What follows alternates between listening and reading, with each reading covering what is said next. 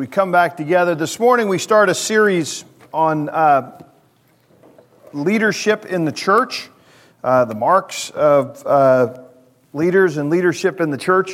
Uh, the length of it is to be determined. We're going to keep talking about it until I understand what on earth we're talking about. Uh, trying to unpack what it means to exemplify and embody the biblical understanding of those who lead you and lead God's people as Christ's under shepherds, as those called to model and encourage uh, Christ like character. Uh, and to encourage God's people in the fullness of the kingdom of God. And it is, uh, I hope, uh, as I am known to do, uh, that any critique I have, right, is you know the old line about like if you point at somebody else, there's three fingers pointing back at you. I hope you will take everything that is said in the understanding that I'm preaching to myself as much as I am to you. Hopefully, that is regularly true of my preaching, but certainly uh, this morning and for the next few weeks as we unpack the biblical understanding and calling of what it is to be leaders in Christ's church. It is uh, uh, tomorrow, providentially, which is Martin Luther King Day, where we remember a pastor who was certainly not without flaws, but was used by God to do an amazing uh, calling of this nation to act in justice and in mercy, to uh, challenge the church uh, in the United States, particularly the segregated church in the United States, to embody some of the characteristics and ethics of the kingdom of God. And one of the, uh, the famous incidents early on in his work uh, was his time in the Birmingham jail. And he wrote some pretty amazing letters that were influential in setting the structure of that movement and underpinning its commitment to nonviolence and yet its commitment to continue to exert a fair amount of pressure. I want to read just a, a, a small section, most, well, I guess it's most of the letters, that some concerned pastors uh, of the white church in Birmingham wrote to the uh, protesters, and particularly to Martin Luther King Jr., their concerns uh, about how things were going and their request that things might get a little bit more quiet, shall we say. And I hope what happens over the time of these next couple of sermons is that as we begin to unpack what it is that God calls His church to do, we might have context for which we can evaluate whether the leadership encouraged here is one of infinite pragmatism, uh, but perhaps uh, less kingdom uh, encouragement. We, the undersigned clergymen, are among those who, in January, issued an appeal for law and order and common sense. Phrases which are very handy if you're in charge. In dealing with racial problems in Alabama, we express understandings and honest conviction in racial matters could properly be pursued in the courts, but urged that decisions of this court should, in the meantime, be peaceably obeyed. Since that time, there had been even some evidence of increasing forbearance and a willingness to face facts. Responsible citizens have undertaken to work on various problems which cause racial friction and unrest. In Birmingham, recent public events have given indication that we all have opportunity for new constructive and realistic approach to the racial problems. However, we are now confirmed by a series of demonstrations by some of our Negro citizens, directed and led in part by outsiders. We recognize the natural impatience of people who feel that their hopes are slow in being realized. But we are convinced that these demonstrations are unwise and untimely. There's no question that the men who wrote that loved Jesus. There's no question that those men loved their congregations, and there's no question that many of them in their churches were already beginning to quietly undo one of the Baptist ministers who signed that had recently got in trouble for seating an African American in his congregation on Easter Sunday. And yet, when we look and encourage what it means for us to lead God's church, there are room, there is room for growth. And so, both as we commend, we are also called ever greater degrees to follow the King and to embody in his people those things which are true of him. The problem starts early on in leadership. Uh, it starts all the way back in Genesis. And so let us put the text in front of us this morning Genesis chapter 3, 1 through 13. Now the serpent was more crafty than any other beast of the field that the Lord God had made. He said to the woman, Did God actually say, You shall not eat of any tree in the garden? And the woman said to the serpent, We may eat of the fruits of the tree in the garden, but God said, You shall not eat of the fruit of the tree that is in the midst of the garden, neither shall you touch it, lest you die. But the serpent said to the woman, You will surely not die. For God knows that when you eat of, your, eat of it, your eyes will be opened, and you will be like God, knowing good and evil. So when the woman saw that the tree was good for food, and that it was delightful to the eyes, and that the tree was to be desired to make one wise, she took of its fruit and ate. She also gave some to her husband who was with her, and he ate. Then the eyes of both were opened and they knew that they were naked, and they sewed fig leaves uh, together and made themselves loincloths. Then they heard the sound of the Lord God walking in the garden in the cool of the day. The man and his wife hid themselves from the presence of the Lord God among the trees of the garden. But the Lord God called to the man and said, Where are you? And he said, I heard the sound of you in the garden, and I was afraid because I was naked, and I hid myself. And he said, Who told you that you were naked? Have you eaten from the tree which I commanded you not to eat? And the man said, The woman whom you gave me, she gave me the fruit of the tree, and I ate. And the Lord God said to the woman, What is this you have done?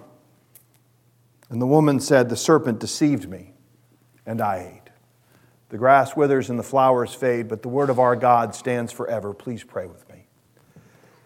Heavenly Father, you are the only good and true King. You are the only faithful leader of your people. You sent your Son that we might have opportunity and the freedom again to be your children. You have given us everything, you have given us yourself. We pray that as we reflect again on the great privilege and calling of being your children, and in some cases, Lord, encouraging and leading in the offices of your church. We pray that it would be encouraging to the body to know again what it is to be humble servants of a humble God. And we pray that whatever is said this morning that is not useful or true, that those words would quickly be forgotten. In Christ's name, amen. So, as most of you know, uh, I'm quite fond of, of suggesting that really you can start everything in Genesis. Everything does start in Genesis, and God's people uh, then see the unpacking of both the good and the bad and the ugly of Genesis 1, 2, 3, and 4 ish uh, in the rest of Scripture. And so it is uh, for us this morning to contemplate not simply the silence of Adam but the conscious acts of Adam and Eve and what it tells us about our need for leadership that is going to be different than that which comes, unfortunately, so naturally this side of the fall. We're going to look at leadership uh, in the reality that it needs to comfort, it needs to confront, and it calls us forward. We need leadership that confronts, I'm sorry, con, uh, comforts, confronts, and calls. Now, of course, we're going to have to spend a lot of time in the New Testament because the only one who's going to set Adam's poor example right is Jesus doing that which Adam should have done to begin with. And so we are going to, and if you want to put your finger in places like uh, the Sermon on the Mount and the Beatitudes, and basically just all of the Gospels, just sort of put your fingers in various random texts, you will no doubt find incidences where Jesus is working against and modeling something different than Adam. So we're going to start with comforts. If you look at the text, uh, there is the presence of Adam, and Eve is being tempted. Eve is being tempted to doubt the goodness of God. Uh, she's being t- tempted to doubt the goodness of God in uh, his provision for them. God won't let you eat of any of the fruit. She has the beginnings of a response there. But then also, fundamentally, that God is untrustworthy and a liar. This side of glory, it is not uncommon for our hearts to be tempted, as Eve's was, to doubt the goodness of God. Our circumstances often give us the impression that God is absent or uncaring, that the sin and death we engage in and that we are victims of seem to undermine the notion of a present and living God. What if He denied you reasonable sustenance?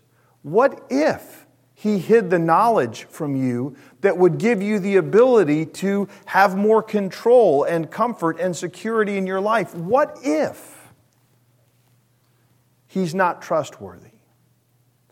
Now, some of this happens in the midst of uh, great social turmoil. Some of it happens in individual lives. And what we see in the Gospels is Jesus' regular affirmation of the goodness of who God is. And if we turn to the Gospel of Matthew and we begin to read the Beatitudes, we see that Jesus is affirming in the positive God's blessing for those who seem to be most vulnerable.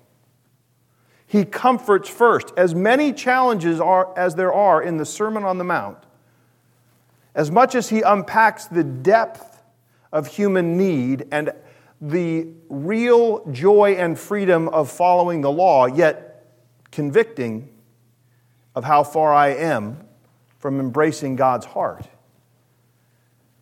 He first comforts. Blessed are the meek, the poor, the spiritually needy, for they will be blessed, for theirs is the kingdom of heaven.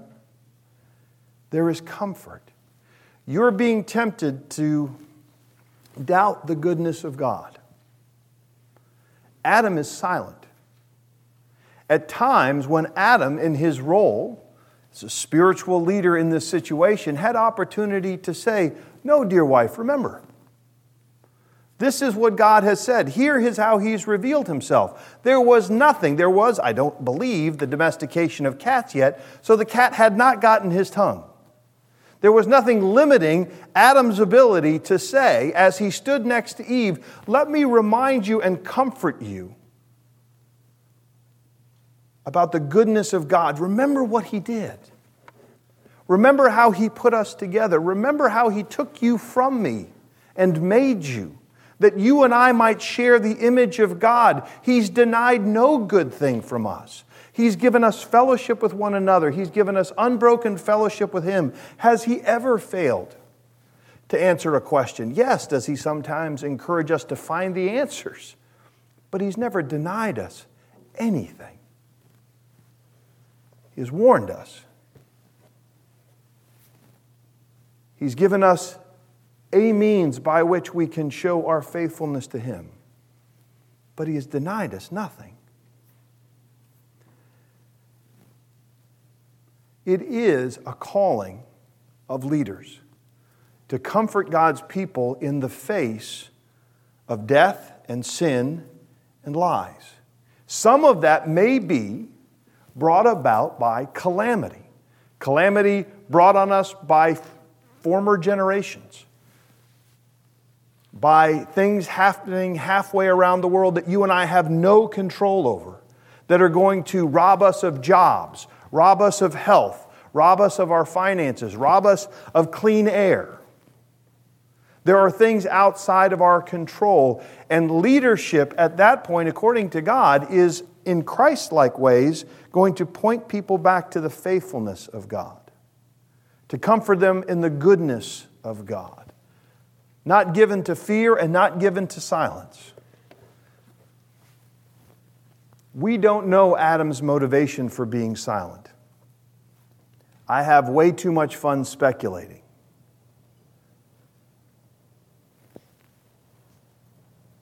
But he was silent.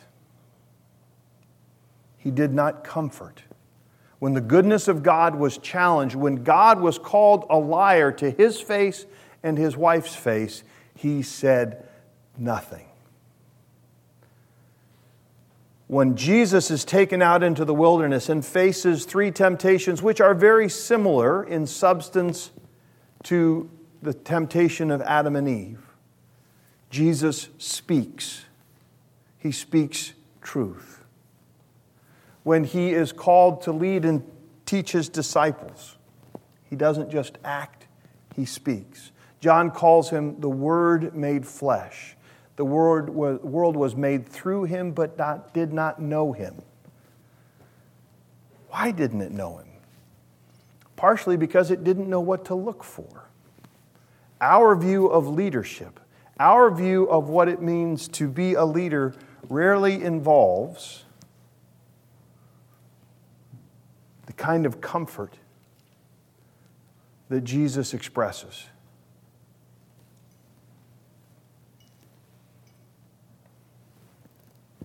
It's not comfort in what I can do for you. It's not comfort in what you can do for yourself. It's not even just a vague sense of comfort. It'll all work out in the end. It is comfort oriented towards the nature and character of God. It's not vague comfort. Jesus points his followers and hearers to the goodness of God Himself that they can rest assured that, yes, of course, I could turn this stone into bread, but the reason for this gift is the ability to show the goodness of God. And so, yes, I will feed 5,000 people with almost nothing. I'll feed 3,000 people with almost nothing. And I'll give all of humanity my very body and blood. I will feed you because God is a loving God, because He gives Himself you know, that word servant, I think we've mentioned it before, a helper. Uh, Ezer, E Z E E R, is the sort of the Hebrew literation in English, right? The, the, the I will give you a helper, as Eve is described. Uh, and we talked a few weeks back about how the majority of times that that word is used in the Old Testament is God's help for humanity. The 16 times that it is used outside of referencing Eve is all about God being a helper to his people. He comforts, he helps, he comes alongside the greater, comforting the weaker. So, again, is it simply sympathizing in comfort? It's no less than that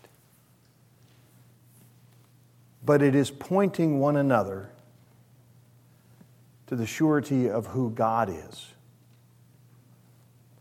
That is the opportunity that Adam missed to comfort his wife in the goodness of God, even though facing strong temptation. It is what Jesus does in unpacking in the Sermon on the Mount. He doesn't say that he's going to instantaneously make illness and suffering and spiritual dark nights of the soul disappear. He says the goodness of God will meet you in those places and bring you through. He doesn't undo Psalm 23 and say the good news is there will just be the feast at the end. But Jesus models and leads us through the reality that this side of his coming, he comforts us with the character of God. We want to give more as leaders. We want to give sometimes pragmatics. We want to fix it. I would contend that if we're going to undo the problems of leadership that begin in the garden, the first one is going to be that we encourage and train and exemplify as leaders men and women in the church. Titus 2 women, older men, elected and unelected leaders of the church is the basis of our comfort the character of God. Second, confronts. There are two opportunities for Adam to confront in this text that are missed. One is the serpent. You really need to put that forked tongue back between your teeth. It's, it's, again, I think I've said this before. I try and meditate it every once in a while. It's just so common for people to express to us that God is a liar.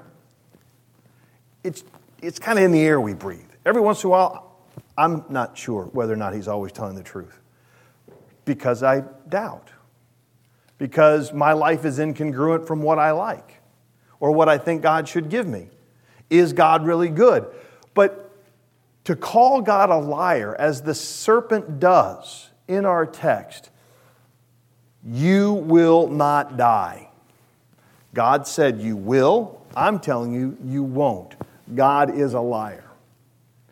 That's the first time, to the best of our knowledge, that God is called a liar in all of existence, all time and space, all pre time and space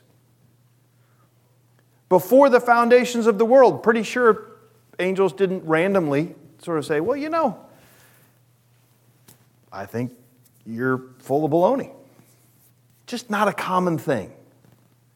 And I don't mean to make light of it any more than trying to say, how do we contemplate how horrifying that statement really is? How is it that Adam and Eve did not run in terror? How is it that their ears didn't burn when the serpent calls God a liar? My stars, of anything. We must have leaders that do not allow us to marinate in the idea without direct confrontation. Whatever we're talking about, what we do know is that God tells us truth. I may not understand it exactly. I may need you to help me unpack it. But what I do know is that God is not a liar. And when we cleverly raise the idea that God is not a truth teller, we need to be confronted. Now, that confrontation may be very direct and loud, like Jesus walking through the portico for the Gentiles in the temple, where they had set up all of the very needful money changing and selling of animals that you couldn't take several days to the temple for sacrifices, all of the pragmatics of needing a place to change money into temple money and to have animals for sacrifice after a long journey. All of that pragmatics, the problem was that it had filled up the only place that the Gentiles could get close to God. They had turned the house of God into the place where that work got done.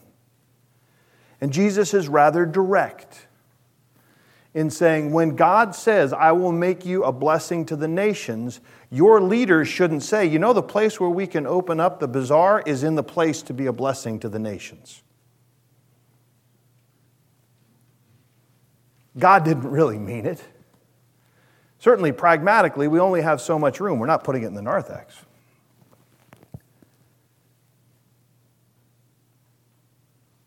Adam does not confront the serpent. Jesus confronts the tempter in the wilderness. He confronts him at every point along his road. Every time he confronts the deceiver in the form of one demonic possession after another, it is with the truth of who God is and where power really resides. Confronts him with truth. The second place, of course, is actually Eve. Uh, Eve needed to be confronted in what appears to be a fencing of the law, uh, in saying we can't even touch it. There needed to be a clarification and a correction on Adam's part. Eve, that's not what I said. What I said was we couldn't eat it because that's what God said to me. And we don't want to lower the bar because some of the scholars say that there is a way in which if Eve takes it and doesn't die instantaneously, and she's put in her mind that there's a progression, that if she keeps taking one step after another and she doesn't drop dead, then maybe I can take the next step. And that notion of beginning to play with sin, to look at it, to hold it, to contemplate it, to imagine if it might impart the desire or the pleasure or the wisdom that we are being tempted to think it will, needs to be confronted. How to do this lovingly and graciously depends on the person Again, I love the Gospel of John where you have Nicodemus and then the woman at the well in nearly consecutive chapters. Nicodemus is addressed one way. He's supposed to know things. Jesus is firmer yet loving, but he won't allow him to entertain false notions of who God is. He confronts his understanding of who the Lord God is and how you interact with him. In the same way, with the woman at the well, he confronts the fact that her sexual sin, Nicodemus's theological sin is addressed by Jesus. The sexual sin at the woman of the well is addressed by Jesus. Both are confronted, but both are confronted with truth and love. Adam is simply silent. There is often a temptation in leadership because, well, we're a voluntary association. You could get angry. You could stop giving you could leave. You could find somebody else who would tell you that what you're doing is perfectly fine. Or at least the version of it that you told them.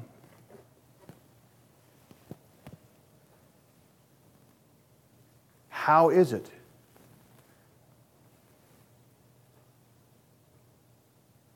That not fearing the loss, I mean, again, just imagine there's a whole side of me that thinks Adam counted his ribs and figured if Eve dropped dead that he could, God could make him another one.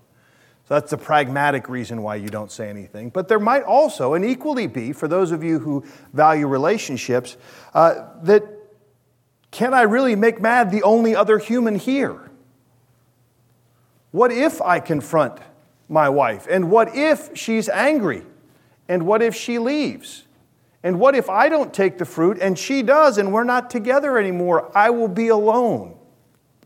The potential motivations for not confronting and in leadership, not spiritually standing up for our loved ones, can both be pragmatism of, well, if it works out, great. If it doesn't, there's always somebody else. Or the pleasing notion of, I can't imagine not being with this person. And if I confront, and if we raise the issue, and if they disagree, they may leave. Leadership is driven and fearful of both. It can be callous in not speaking because it believes that functionally, if it'll all work out, why ruffle feathers now? Or it may be positively motivated to keep silent because it's afraid of a loss of relationship and a loss of connection. Which leads us finally to the last issue, which is the call. You see, leadership is not about how you keep a group of people together. It's not how you keep a group together. It's how a group is called to be what God has set for them to be. Adam and Eve had a calling to work in and through the world as small c creators, as the psalmist says, even small g gods. You were created to be small g gods, children of God, yet you will die like mere animals, mere men. Cut off from the reality of who you were created to be. It's a calling to be salt and light, it's a calling to work towards life and light, and against death and silence and pragmatism, and the willingness to allow you to go through pain for my own comfort. The calling is often rather stark. If we jump ahead to Philippians chapter 2, Paul says in that wonderful section, Your attitude should be the same as Christ Jesus who did not consider equality with God something to be grasped, Adam and Eve, strike one, but made himself nothing, strike two, taking on the very nature of a servant. Neither one of them are servants. We all know it was you. Adam blames God and Eve, Eve blames the serpent taking the very nature of a servant, being made in human likeness, identifying with us, and becoming obedient to death, even death on a cross. See, one of the challenges is that the leadership that you're called to recognize and embrace may be leadership that calls you to die spiritually to be reborn in Christ. Emotionally, the things you love in a disordered way because Christ is not the center. We all have idols. We all have those things we love more than Jesus, which is why the Bible calls letting go of those very things death. It feels like death. It is the death of our dead selves, the parts of ourselves that would happily, suicidally leap off the cliff into oblivion because at least we got to say we jumped. Leadership is calling us to die to self, to those idols, to those things that would rob us of real life. Even if, in the midst of that, as Paul says, we have suffered. The great weight of Paul's words when he says, I fill up in my body what was lacking in Christ's suffering. That has nothing to do with the efficacy of Christ's sacrifice on our behalf. It has everything to do with the fact that we are now participants in the work of the kingdom, and that is the work of bringing life out of death. And in the midst of that, there will be suffering. Leadership cannot call us to a place of absolute comfort at the expense of the ethics and the truth of the kingdom of God. We cannot have leadership that tells us peace, peace where there is no peace. It may tell us, take a deep breath. It may say, be patient. It may encourage us in the fruit of the Spirit, which includes peace, patience, kindness, gentleness, self control i.e., non reactionary. And all of those fruits of the Spirit have the effect of caring for the other. If I'm gentle, not just gentle with myself, I'm gentle with you.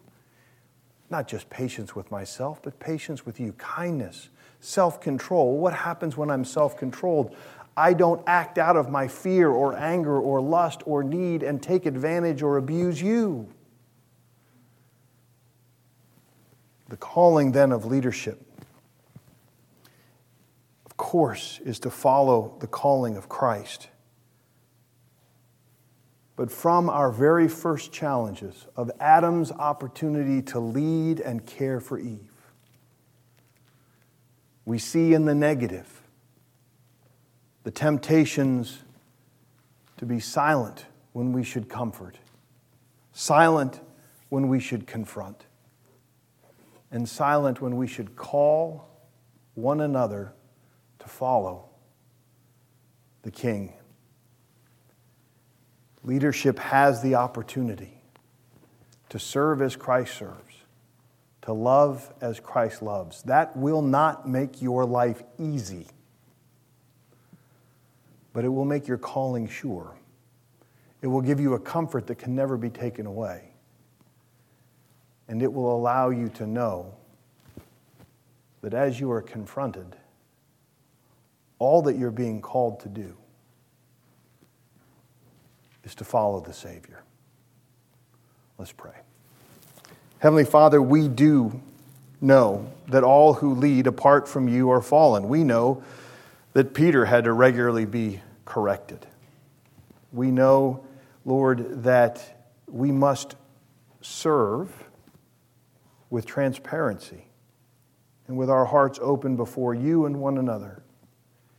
And yet, Lord, we do pray for our leaders, and we pray that you would give us more in this church to care for us, to comfort us, to confront us, and to call us to follow you.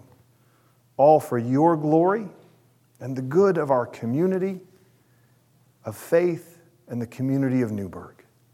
We pray it in Christ's name. Amen.